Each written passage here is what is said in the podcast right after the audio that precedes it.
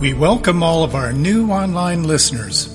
Hi, my name is Dr. Stephen Phinney, the hosting pastor of Excel Church in IOM America.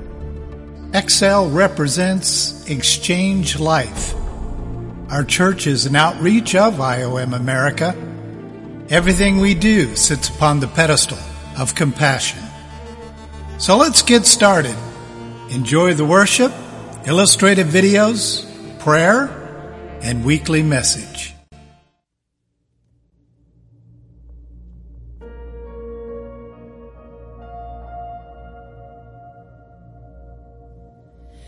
Love incarnate, love divine. Starry angels gave the sign. Bow to babe on bended knee, the Savior of humanity. Unto us a child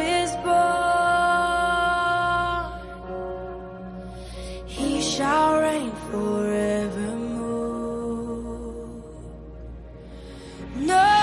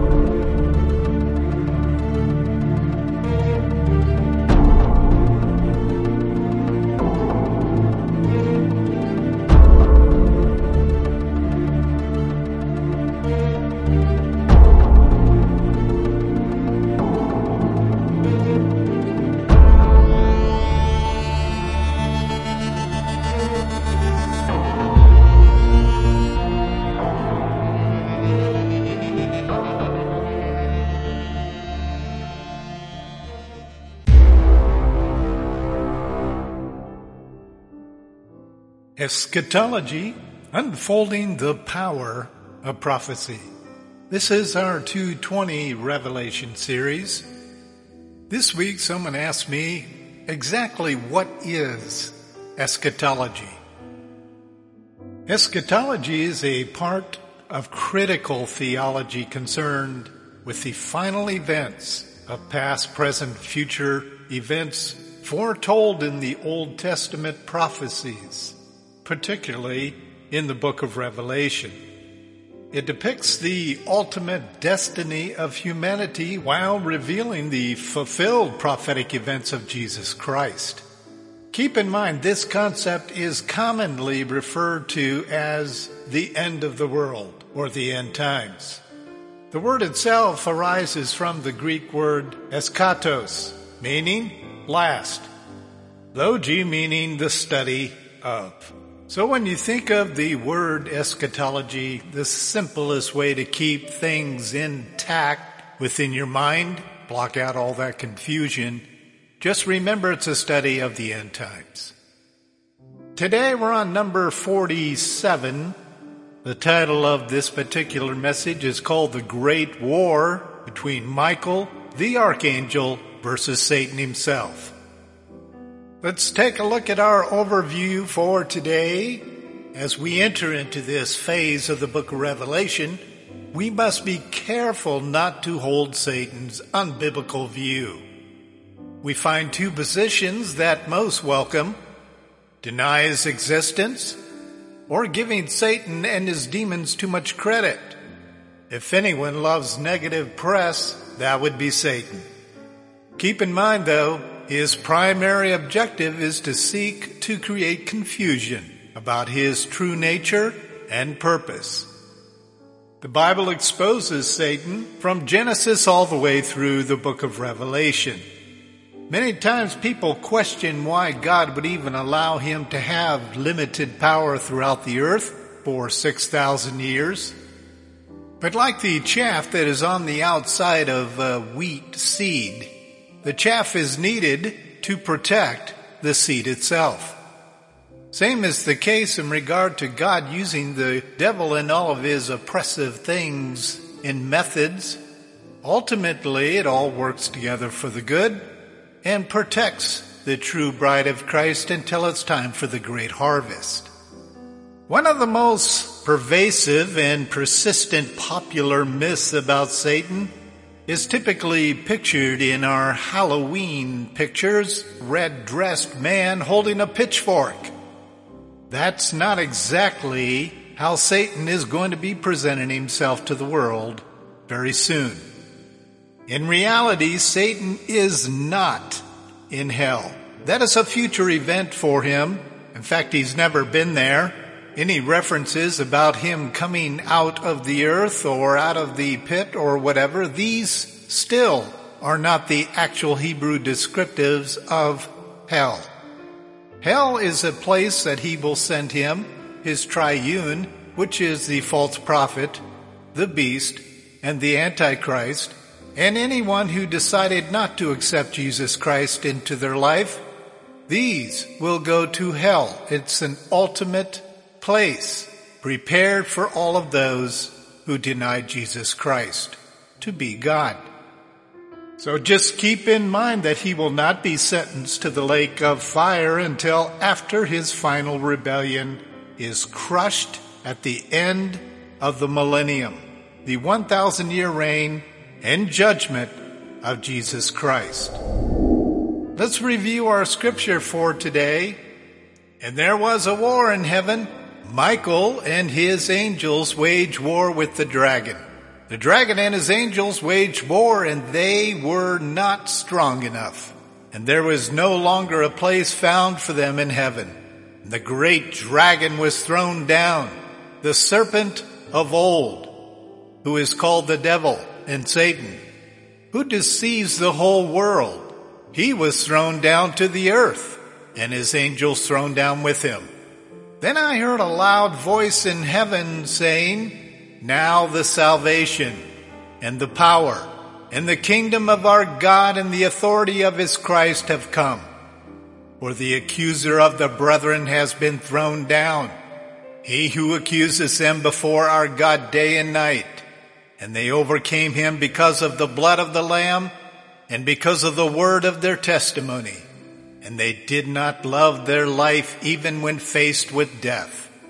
For this reason rejoice, O heaven, and you who dwell in them. Woe to the earth and the sea, because the devil has come down to you, having great wrath, knowing that he has only a short time. And when the dragon saw that he was thrown down to the earth, he persecuted the woman who gave birth to the male child. But the two wings of the great eagle were given to the woman, so that she could fly into the wilderness to her place, where she was nourished for a time and times and a half a time from the presence of the serpent. And the serpent poured water like a river out of his mouth after the woman, so that he might cause her to be swept away with the flood. But the earth helped the woman, and the earth opened its mouth and drank up the water which the dragon poured out of his mouth. So the dragon was enraged with the woman and went off to make war with the rest of her children, who keep the commandments of God and hold the testimony of Jesus. That's found in Revelation chapter 12, verses 7 through 17. Let's look at that war in heaven. Well, I don't know about you, but wars in heaven? It seems a bit odd when we have been taught from childhood that heaven is secured from the enemy. Well, we need to talk about the details of what that looks like. So we need to start by keeping Satan in his proper place. No, he is not in the eternal heaven where God dwells. Only the purified and holy are allowed in the Lord's eternal tabernacle. The word heaven here is arenos, which means sky or extension of heaven. The reason why it is critical for us to understand the organic text is to avoid confusion. We cannot confuse this passage when Satan was thrown down to the ground after attempting to take God's throne. Another critical factor here is that when in our passage, Satan and his demons are at war with Michael the archangel, not with God himself. Secondly, the archangel, Michael, is in the extended sky or heaven surrounding the third heaven, which holds God's presence. Okay, you probably have heard terms like seven heavens or seventh heaven. Actually, that is a Muslim concept. Scripturally speaking, as we're going to look at now in our three primary heavens, we're going to discover how critical it is to understand these three heavens. Most people believe that they're going to go to heaven when they die. At most funerals, you hear the grievers talk about the dead one looking down from heaven, or they're in a better place. While this is true for true indwelt believers who die, these kinds of statements comfort the griever, and if we want to get real and true about that, in many cases, people tend to lie to themselves so they don't feel guilty about the possibility that they truly did not get to the third heaven. Fact is, 90% of the dead are nowhere close to that third heaven. But in actuality, the Bible describes three heavens, not just one. Let's take a look at those. The first heaven mentioned in Scripture is the sky, the abode of the birds and kites and airplanes. You can read more about that in Genesis chapter 1, verse 20, Job 12, verse 7, and Psalms 8, verse 8. There are many other passages in the Bible that talk about this, but we're going to use these three passages to explain how the first heaven is much different than the second and the third. The second heaven described in Scripture is outer space, the abode of the sun, the moon, the stars. Genesis 15:5 and Deuteronomy 4:19 and Psalms 8:3 all mention this second heaven. The third heaven is addressed in 2 Corinthians chapter 12, verses 2 through 4. The spiritual realm that is the abode of God the Father, God the Son, the Holy Spirit, the holy angels, the 24 elders, and the saints who accepted Jesus as God. Ephesians 1:20 says that the Father has raised the Messiah from the dead and seated him at his right hand in the heavenly places. Paul tells us about a man who visited this third heaven in 2 Corinthians 12, verses 2 through 4. Many scholars believe that this was none other than John, Jesus' beloved, who wrote the book of Revelation. Within the spiritual realm of the third heaven, there is a dimension surrounding the holy court, in which Satan and his demons wage war, a place Michael the archangel and his warring angels dwell. Michael's primary responsibility is to keep all evil from the throne of the living God. That's his job. The last I remember, Satan is the face of all evil. Therefore, since his ejection from God's presence, Satan will never have the prerogative of going face to face with God again. From what we can see from the scriptures, God deals with Satan face to face only twice. Once when he stood up against God as Lucifer, which is stated in Ezekiel chapter 28, and the other when he came before God on account of Job. However, most theologians, I included, believe the second encounter was not with God directly, but with the Son, Jesus Christ. All the other encounters are with angels, humans, and Christ himself.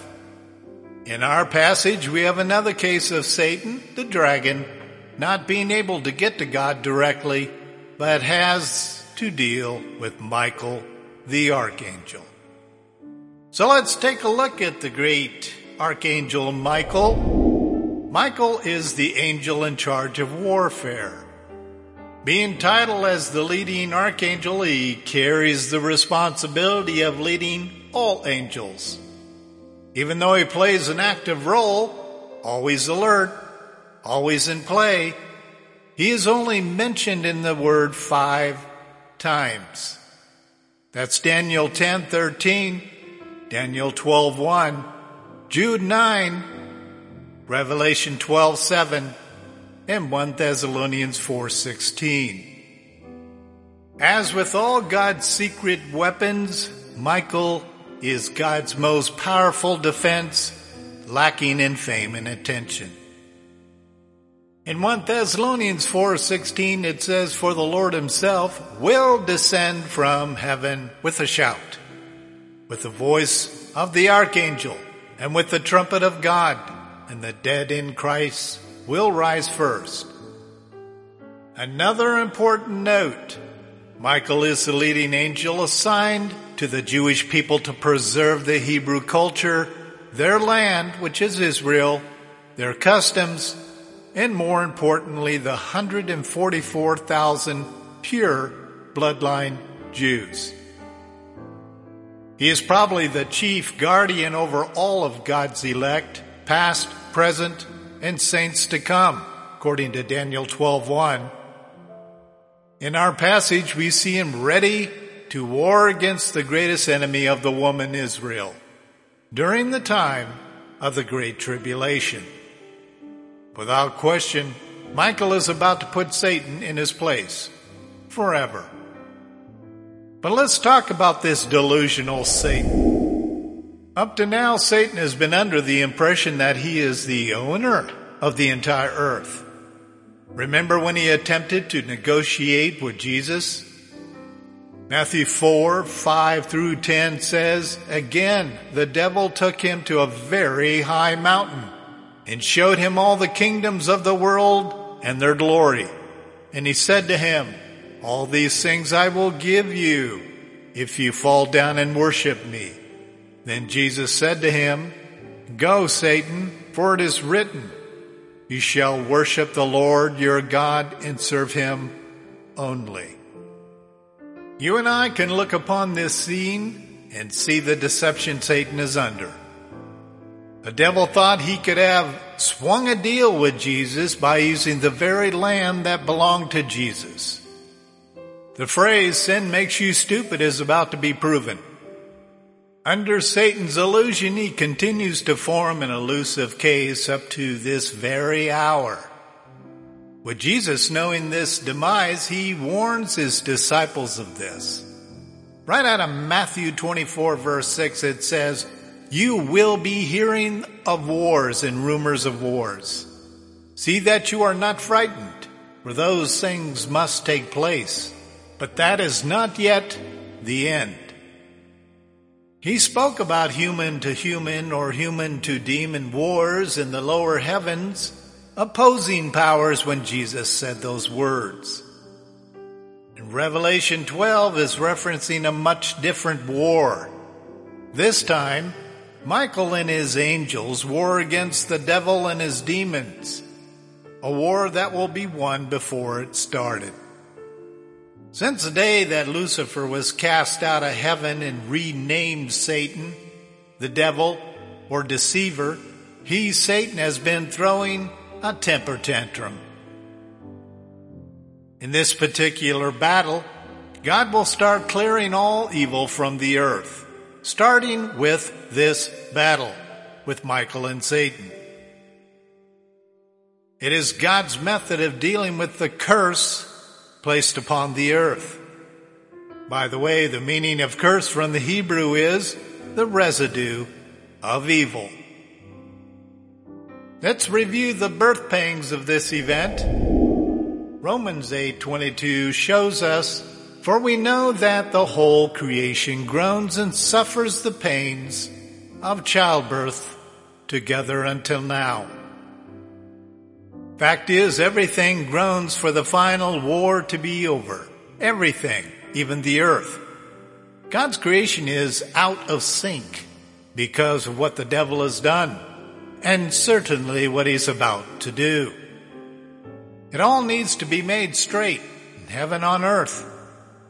Colossians openly tells us how all this will be done.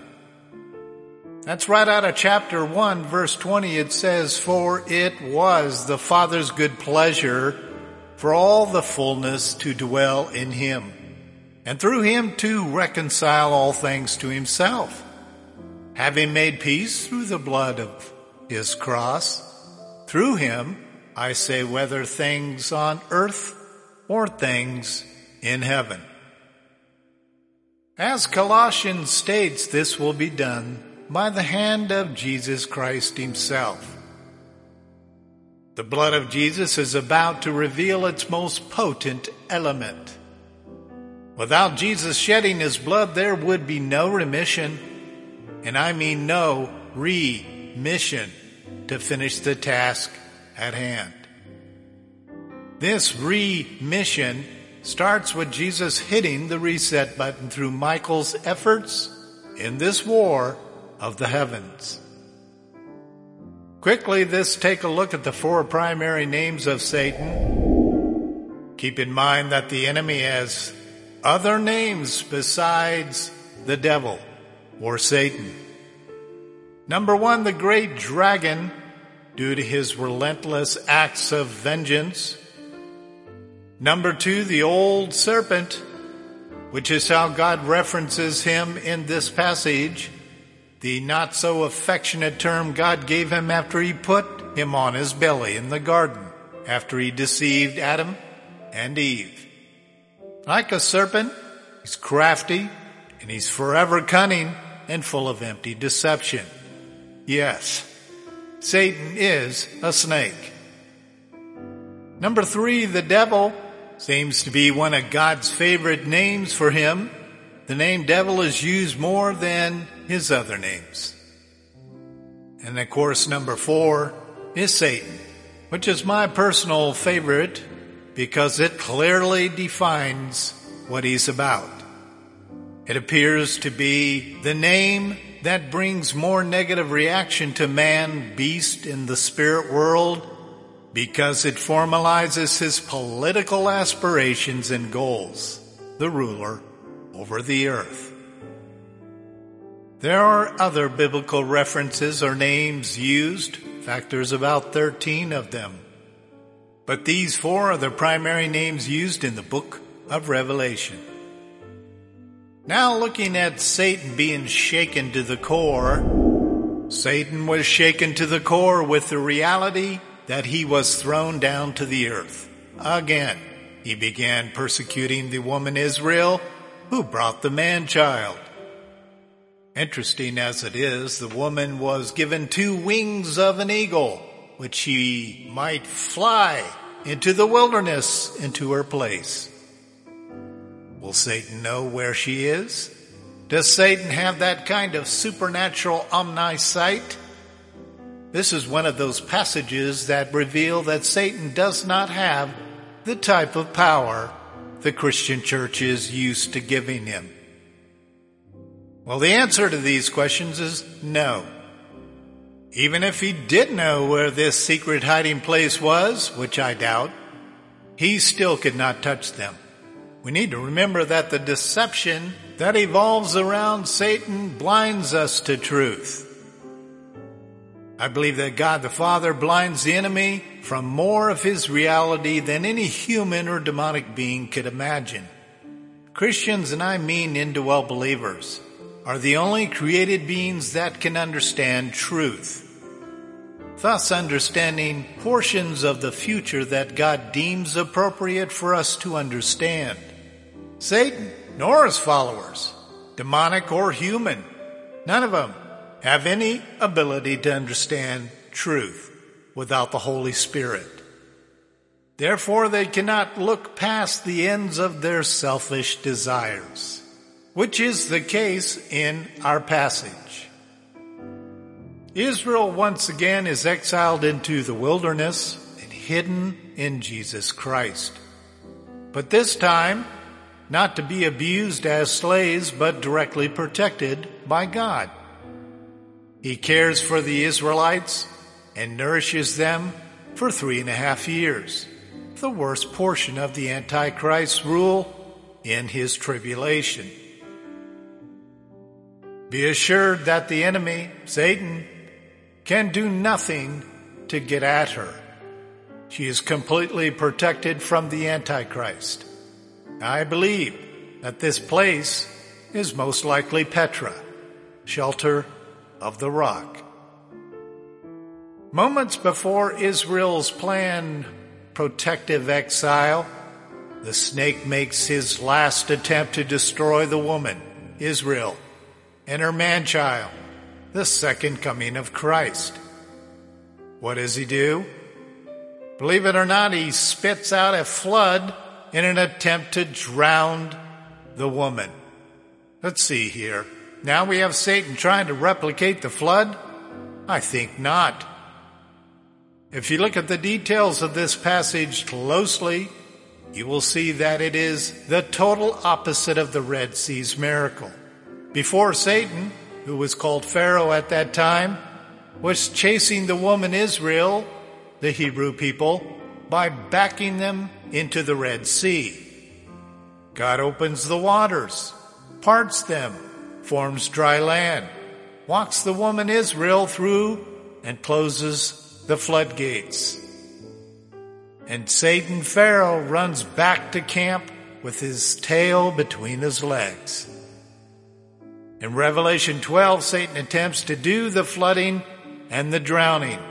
He uses what God did to him in the past to formulate his reactions in the future. Well, since he's not an originator, he uses God's techniques and ways, twists them up a bit, and conducts vengeance in the same way God disciplines him. Sin does make you stupid. As expected, God defends the woman Israel, opens the earth, and swallows up the water. Does Satan think God is just going to sit back and do nothing? When does he finally get it? Well, fact is, he doesn't. He thinks he is the great I am to the very end. Even as he will be cast into the lake of fire, his tail will be snatching to gather up to take as many as he can as he goes down. He is, as sin makes you, stubborn, blinded, and deceived to the very end. The evidence of this is in reviewing what he does after realizing he cannot touch Israel. Again, in verse 17, it says, "So the dragon was enraged with the woman and went off to make war with the rest of her children, who keeps God's commandments and holds to the testimony of Jesus." As usual, just like a pouty kid, he goes and picks a fight with the underdog, the remaining Jews scattered in other lands. Talk about a bully. Satan's most difficult message to embrace is that God is not easily mocked, and he will not be controlled by man, beast, or angel. He is the great I am.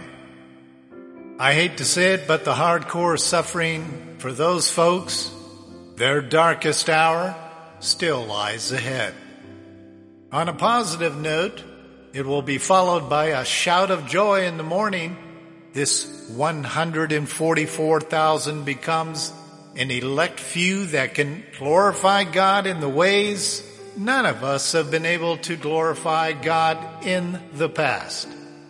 This group is truly a special group of body members in Christ Jesus.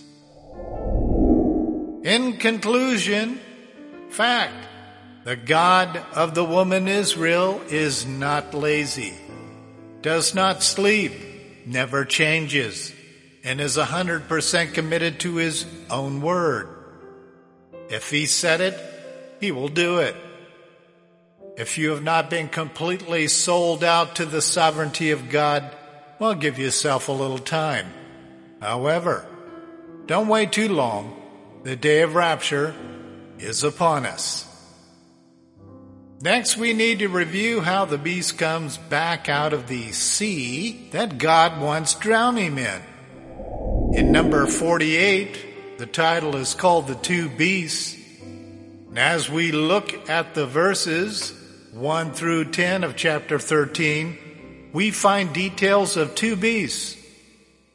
Nobody has to tell you that we live in times of confusion, uncertainty, religious emergence, and unrest. These four elements are needed for the world's people to beg for a powerful and influential leader to bring unity and peace. Reality of the human psyche is, and always has been, that people don't care if a leader is immoral, sly, and a bit corrupt. They continually seek candidates who will accept them for who they are, despite their sins, or should I say mistakes. Can you imagine how the people will feel when the Antichrist arrives without any spot or blemish in his outward appearance? A man who not only promises to free the world of confusion, uncertainty, religious differences, and unrest, but he'll have a practical plan to do it. But as we know, that plan will not hold up to the sovereignty of God. God drowned the beast when he flooded the earth. In our next message, we will review how the beast rises out of the sea to establish the 10 kings in our next message. The second beast comes from the earth to demand that all worship the first beast. Stay with us as we unfold the most intense part of the book of Revelation. Again, thank you for joining us. We look forward to reconnecting with you in our next message. Until next time.